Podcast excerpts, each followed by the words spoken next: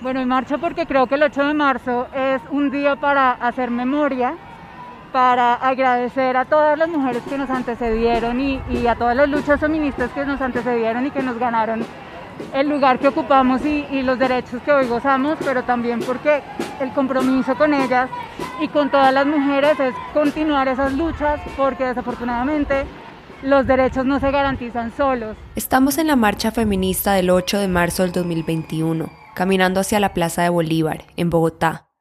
La marcha va encabezada por un grupo de mujeres en silla de ruedas.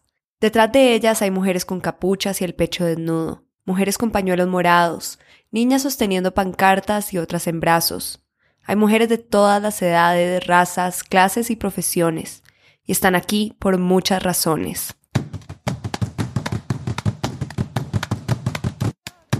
Por las mujeres que están reprimidas por sus esposos, por niñas violadas, por las masacres que han habido todos estos años, por muchas cosas que nos reprime la sociedad, las mujeres más que todo. Y también estoy aquí para crear conciencia de que hoy no es un día de celebración, hoy estamos de luto todas, por las que no están. El ocho de marzo y el veinticinco de noviembre son dos fechas fundamentales para la movilización feminista. En Colombia, las mujeres salieron a las calles aún con la pandemia a cuestas. Salieron contra todo pronóstico. Y es que los datos de la encuesta Colombia dos mil veinte, un país en medio de la pandemia, parecen mostrar otra realidad. La encuesta encontró que las mujeres colombianas salen a protestar menos que los hombres. Por eso, en este episodio de Contra Todo Pronóstico, vamos a explorar el lugar de las mujeres en la protesta social, la brecha de género y la relación con la policía. Bueno, hoy marcho por las mujeres que han sido asesinadas a causa de la violencia machista, por todas nosotras que todos los días de nuestras vidas estamos enfrentadas a una sociedad que nos odia por el hecho de ser mujeres, pero también marcho por las mujeres que nos cuidan, que nos han permitido a otras mujeres estudiar, trabajar y que hoy no pueden marchar porque están cuidadas. Hoy estoy aquí marchando por las que no están, por las mujeres que son abusadas cada día, para exigir nuestros derechos, que no debería ser así, pero tenemos que recurrir a esto para, para poder ganar esta lucha.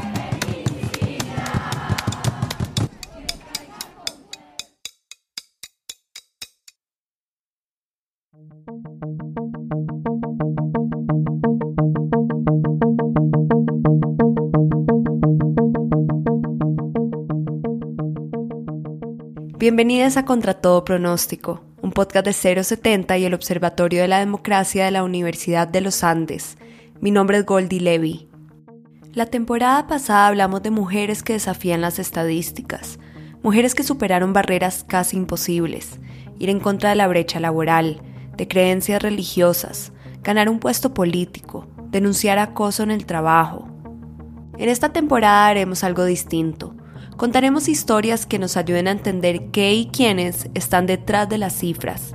Y empezamos con la brecha de género en la protesta social. Y como en todos los capítulos de Contra Todo Pronóstico, partimos de un dato. En esta temporada, esos datos son el resultado de una encuesta a nivel nacional llamada Colombia dos mil veinte, un país en medio de la pandemia. Esta muestra nacional fue realizada por el Observatorio de la Democracia, el Centro Académico de Investigación y Análisis de Opinión Pública y Comportamiento Político y Social de la Universidad de los Andes, que desde hace más de una década se ha encargado de realizar en Colombia el principal estudio de opinión pública del continente americano, el Barómetro de las Américas.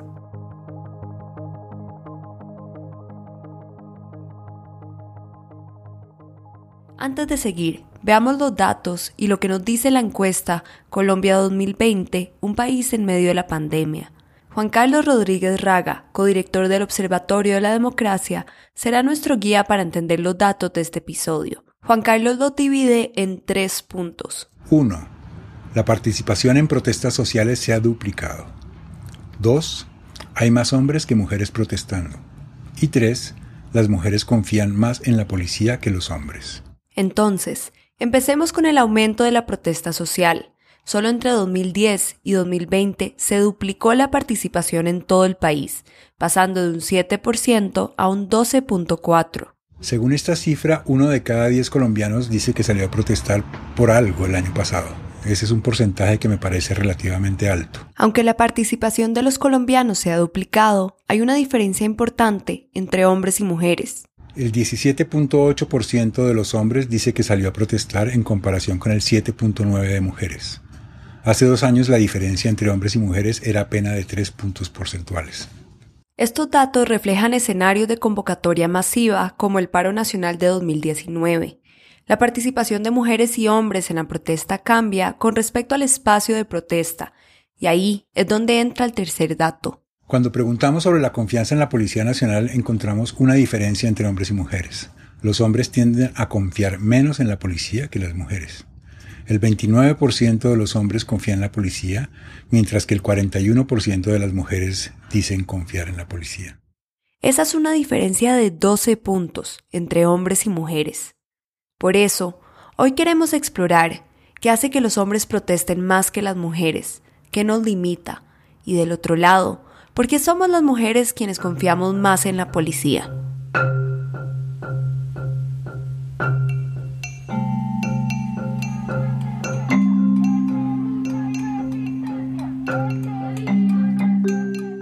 Para entender más sobre la participación de las mujeres en la protesta social, hablamos con una mujer que se ha metido de lleno a la manifestación feminista. Ha pasado de ser activista y organizadora a hacer periodismo con un enfoque de género y a cubrir estos eventos. En las calles, a la hora de la protesta, la podemos encontrar con su pañoleta verde o morada atada al cuello, andando de arriba abajo con una cámara en la mano. Mi nombre es Natalia Guerrero Duque, yo soy una mujer nacida en Bogotá, periodista. Natalia es fundadora y directora del medio digital feminista Manifiesta Media. Tiene veintiocho años y desde que encontró el feminismo y la protesta social, de la mano del periodismo, dice que descubrió sus pulsiones vitales. Es muy bonita esa pregunta de qué viene primero, eh, como el feminismo y luego las marchas, porque yo pienso que, pues, La, la vida personal y el cuerpo y tantas otras cosas pues lo vuelven a una feminista, eh, pero la primera marcha feminista yo siento que es súper importante porque es como sabernos juntas. Su primer marcha feminista fue en el dos mil dieciséis. Fue una marcha pequeña, corta, que salió del Parque de los Hippies hacia el Parque Nacional en Bogotá. Yo fui sola.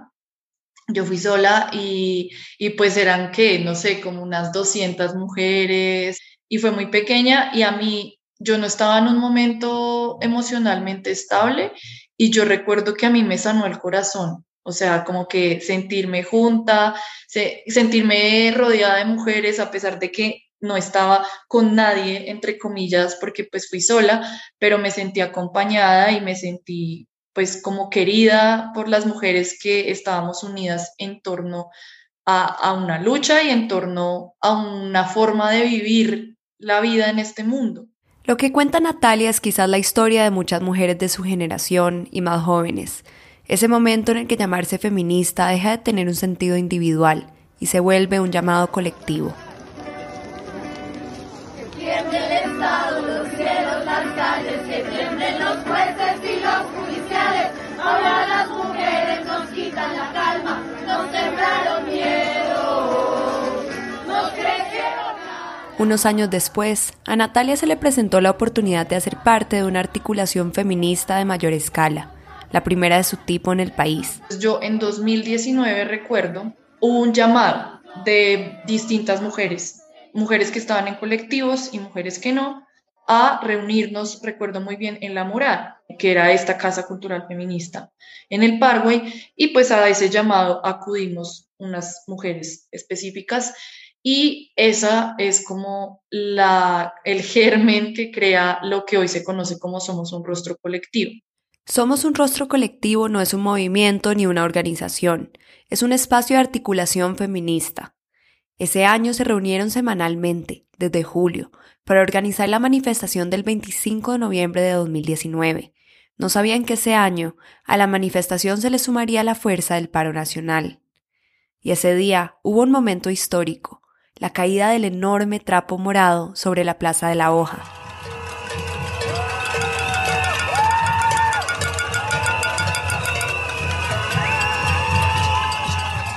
Es un trapo que cubre la fachada entera de un edificio de ocho pisos. Tiene un dibujo de un puño, rodeado por un círculo, y en la parte de abajo el símbolo del sexo femenino y que lleva inscrita la frase «Somos un rostro colectivo». Eh, recuerdo que yo me abracé con una amiga muy especial que pues a mí me ha marcado mucho en mi vida como feminista y nos abrazamos llorando, atacadas, pues porque fueron muchos meses de, de mucho camello y, y fue como un sueño hecho realidad. Lo que nos cuenta Natalia es evidencia que las manifestaciones feministas en los últimos años han crecido. Esto concuerda con los resultados de la muestra nacional. En los últimos diez años, la protesta se duplicó. Lo interesante, y lo que seguiremos explorando, es que la participación de las mujeres en estos años, según los datos, ha sido menor que la de los hombres. Ahora, regresemos a Natalia. El ocho de marzo siguiente, ella volvió a salir sin saber que esa sería la última marcha a la que iría sin tapabocas. Para Natalia, esa movilización en particular fue especial. Llevé a mi mamá, que ella es trabajadora de transporte, y llevé a mi abuela, que pues es una mujer que se ha dedicado toda su vida a la condena de las labores del cuidado en el hogar, no ha hecho casi que otra cosa. Ellas estuvieron viendo, eh, no sé, la acción directa que hubo ese día, porque hubo feministas que se metieron a una iglesia y rayaron la iglesia, y pues muchas eh, feministas que no tenían pues como nada en la parte superior, y como, sí, mujeres que obviamente eh, tienen como cada quien su forma de salir al espacio público, y era muy bonito ellas como tratando de entender todo. Siento mucha energía muy linda, ¿sabes? Mucha unión eh, que se contagia y, y que conmueve. Por eso es que también estoy aquí, para sentir la fuerza de las hermanas que están aquí. Es, es muy lindo, es el plan, el, la mejor forma de, eh, de llevar esta conmemoración con mis amigas.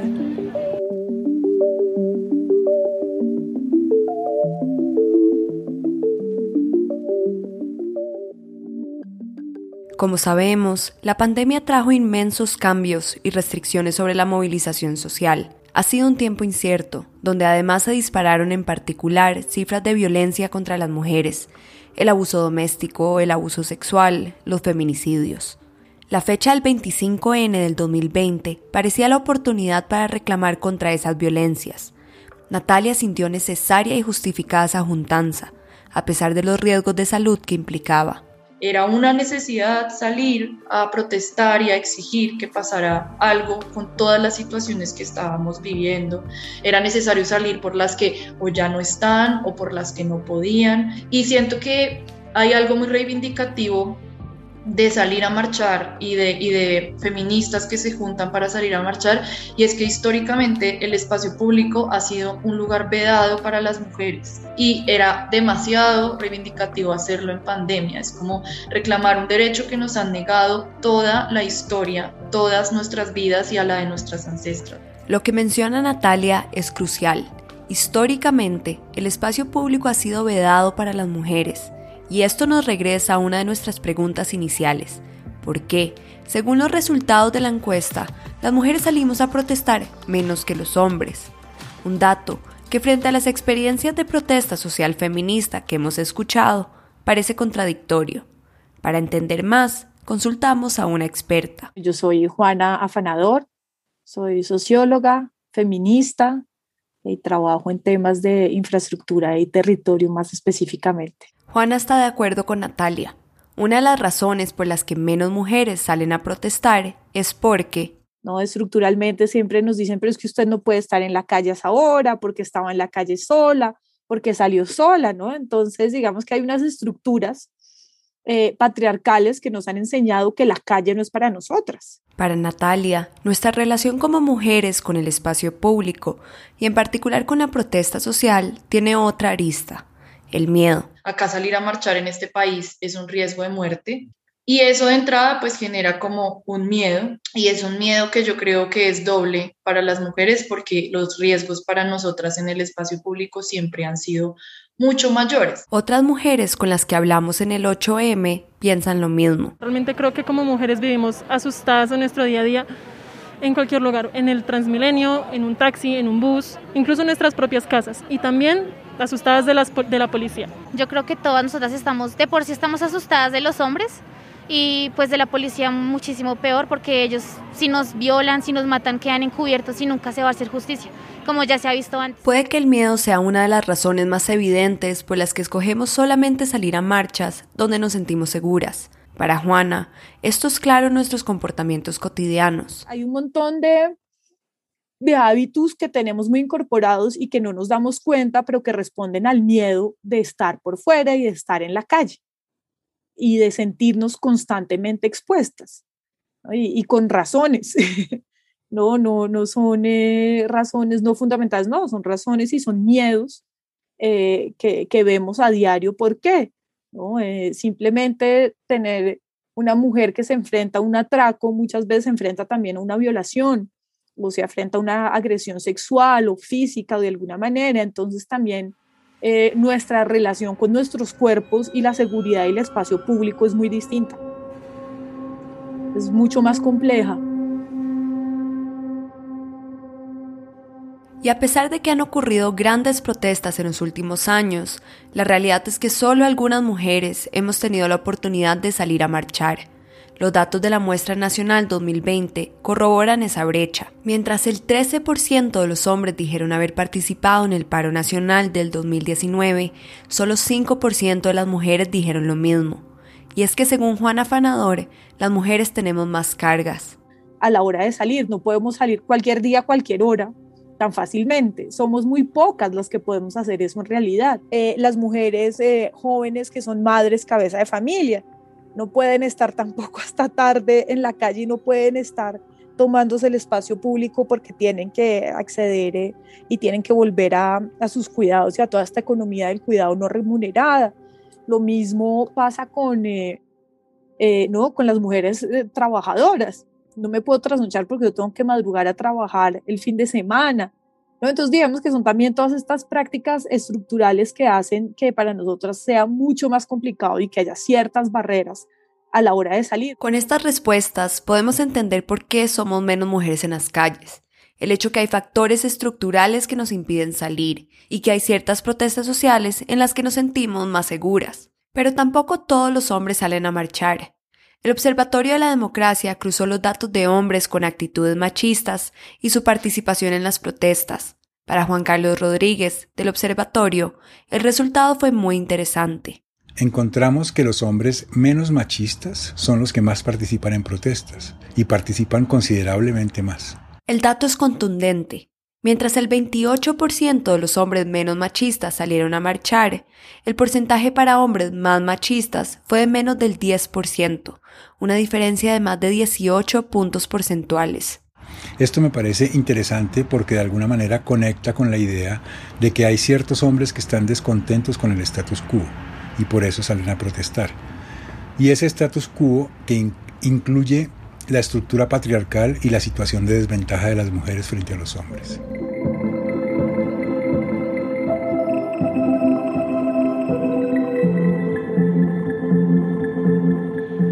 A mí la que me enseñó que si uno ve a un ladrón hay que correr, pero que si uno ve a un policía más rápido fue mi mamá. Por eso estamos en las calles también y nos organizamos para protegernos de la policía en las movilizaciones. Hay una parte importante de la protesta social que aún no hemos tocado, la fuerza pública y su relación con los ciudadanos.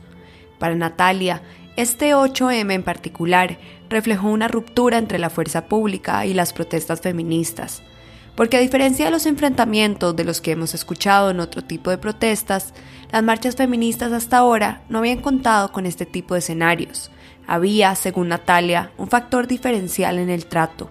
Yo nunca había visto como un tratamiento igual de la marcha feminista hasta este ocho de marzo. O sea, digamos como que el feminismo, yo siempre le digo eso al feminismo de los policías, como el feminismo de la policía es enviarnos mujeres tombas a las marchas eh, y como rodearnos así, digamos, no sé, en la Plaza de la Hoja, me acuerdo el veinticinco de enero de dos mil diecinueve, toda la, toda la plaza estaba absolutamente rodeada por mujeres policías. En la marcha de este año ocurrieron varios eventos de acción directa que quizás fueron más irreverentes, visibles y cargados de rabia de lo que se habían visto en otros espacios feministas. Rayaron y grafitearon paredes, buses, calles, frente al C A I de San Diego, en Bogotá, donde se cree que fueron abusadas tres mujeres. Un grupo de manifestantes se enfrentaron con los policías, les gritaron y algunos les tiraron pintura. Atacaron dos iglesias, que yo sepa, porque no sé si atacaron más, pero atacaron dos iglesias, la de Las Nieves y la de San Francisco de Asís, y iban y también atacan al Pussycat, que es un teatro que lleva muchos años funcionando a partir de pues, presentar porno en sus salas y que tiene pues, denuncias de acoso y de acceso carnal dentro de las instalaciones. Esas acciones directas no tardaron en ser catalogadas como vandalismo por muchos que observaron las protestas desde sus casas. Sin embargo, el Observatorio de la Democracia cuenta con un dato significativo. Casi la mitad de los encuestados está de acuerdo con la idea de que protesta que no incomoda no es protesta.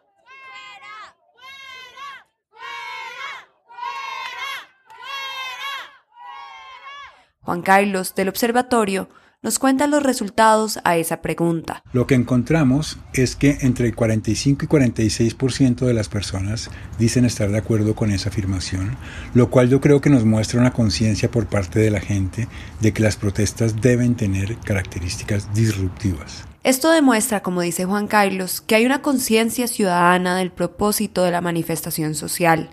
Y a esta idea, Juan agrega que si le pides a un hecho tan performático como una marcha que se quede quieta, pues estás pidiendo es que no se haga. Estás pidiendo que pues no, no hay espacio para eso, porque si vamos a marchar por el andén, pues es que yo camino por el andén todos los días como todas mis conciudadanas y conciudadanos. Y así como las acciones de las manifestantes se intensificaron, la respuesta por parte del ESMAD y la policía no se hizo esperar.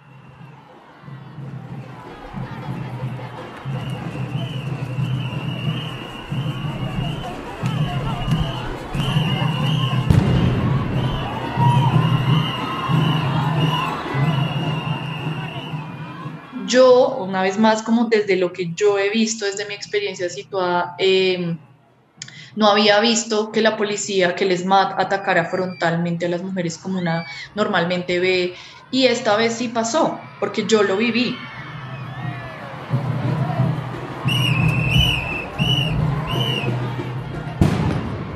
Y estábamos en, cubriendo como el tema de la iglesia San Francisco de Asís. Eh, muchas chicas hacen explotar como un fuego que estaba ahí eh, enfrente de la iglesia y llega el ESMAD a disparar gases como cualquier otra marcha, o sea, pero así de, o sea, muy cerca, eh, sin respetar como el tema de no, de no disparar más arriba como en zonas vitales, todas corriendo, yo corriendo con un, una colega escondiéndonos pues entre... entre establecimientos en el centro. La experiencia de Natalia concuerda con las opiniones que nos encontramos dentro de la marcha. La policía es una fuerza de represión, no confiamos sobre todo por la representación masculina y de opresión que ejerce eh, pues representando el Estado, entonces no nos sentimos seguras ni apoyadas por parte de las fuerzas policiales. Jamás, jamás, no, no creo en la policía, no creo en nada que nos oprima ni... ni nada que nos haga sentir inseguras. Ellos siempre vienen con su, el machismo y su poder de que somos más.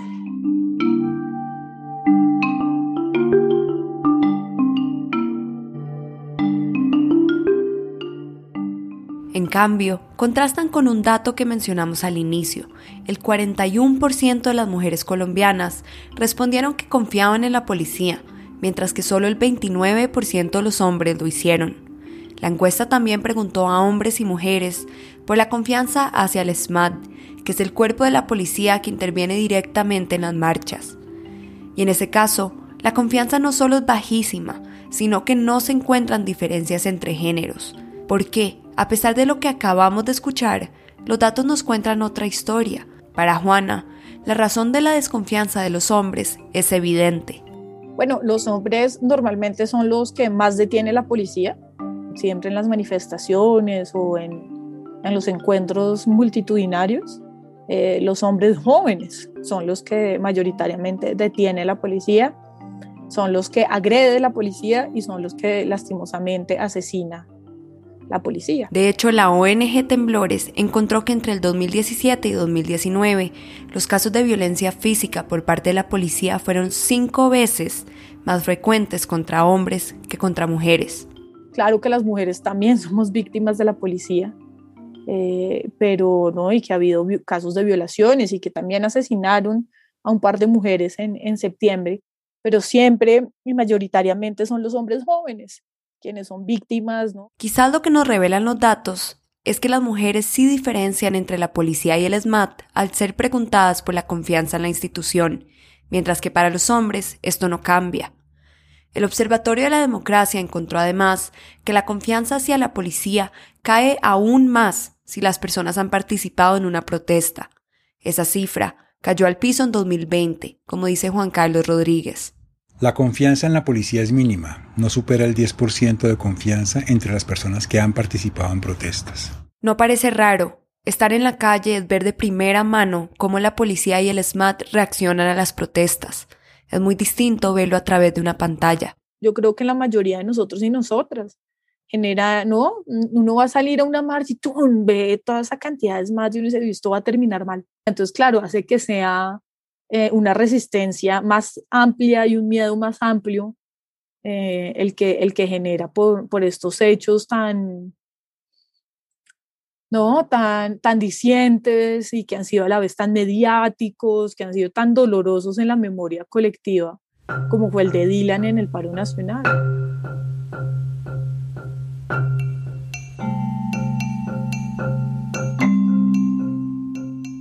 A pesar del peligro, del miedo, de las limitaciones estructurales, de las reacciones de la fuerza pública, las mujeres de alguna forma u otra llegamos a la movilización social. Contra todo pronóstico lo hicimos en pandemia, lo hicimos este ocho de marzo, lo hacemos articuladas y lo hacemos de formas distintas, pero con un mismo propósito: defender nuestros derechos, estar por las que no pueden estar, por recordar a las que nos faltan. La verdad para mí es algo como increíble y es un momento como cuando la espuma sube y, y nos vemos juntas y saludar a la amiga y saludar a la parcera y saludar, como volvernos a encontrar. Es como un poco nos encontramos y es, es como un reajuste de listo, seguimos, seguimos en esta vuelta y, y siento que es como una gasolina que hay dos, tres veces al año con el veintiocho ese que es muy necesaria para los movimientos feministas. Yo creo que esta juntanza de mujeres es cada vez más fuerte y, cada, y se está fortaleciendo y nos estamos articulando cada vez más y, y vamos, yo creo que, que encaminadas eh, muy bien y por eso no, no es hora de parar. Libertad para elegir y decidir sobre nuestros cuerpos. Libertad para ser en todas nuestras diversidades, sin que esto implique riesgos adicionales como el de ser mujer, ser mujer negra, lesbiana y trans, migrante y con discapacidad, y campesina e indígena.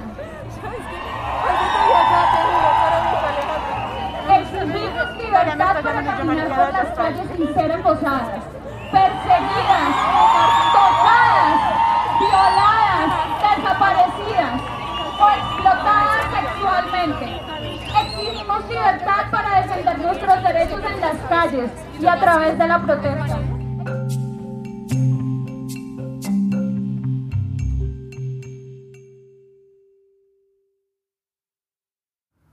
Contra todo pronóstico es un podcast de cero setenta y el Observatorio de la Democracia de la Universidad de los Andes. Es producido y narrado por Goldie Levy, editado por Sebastián Payán y Natalia Arenas, Catalina Barragán y Juan Carlos Rodríguez Raga. Muchas gracias por escuchar.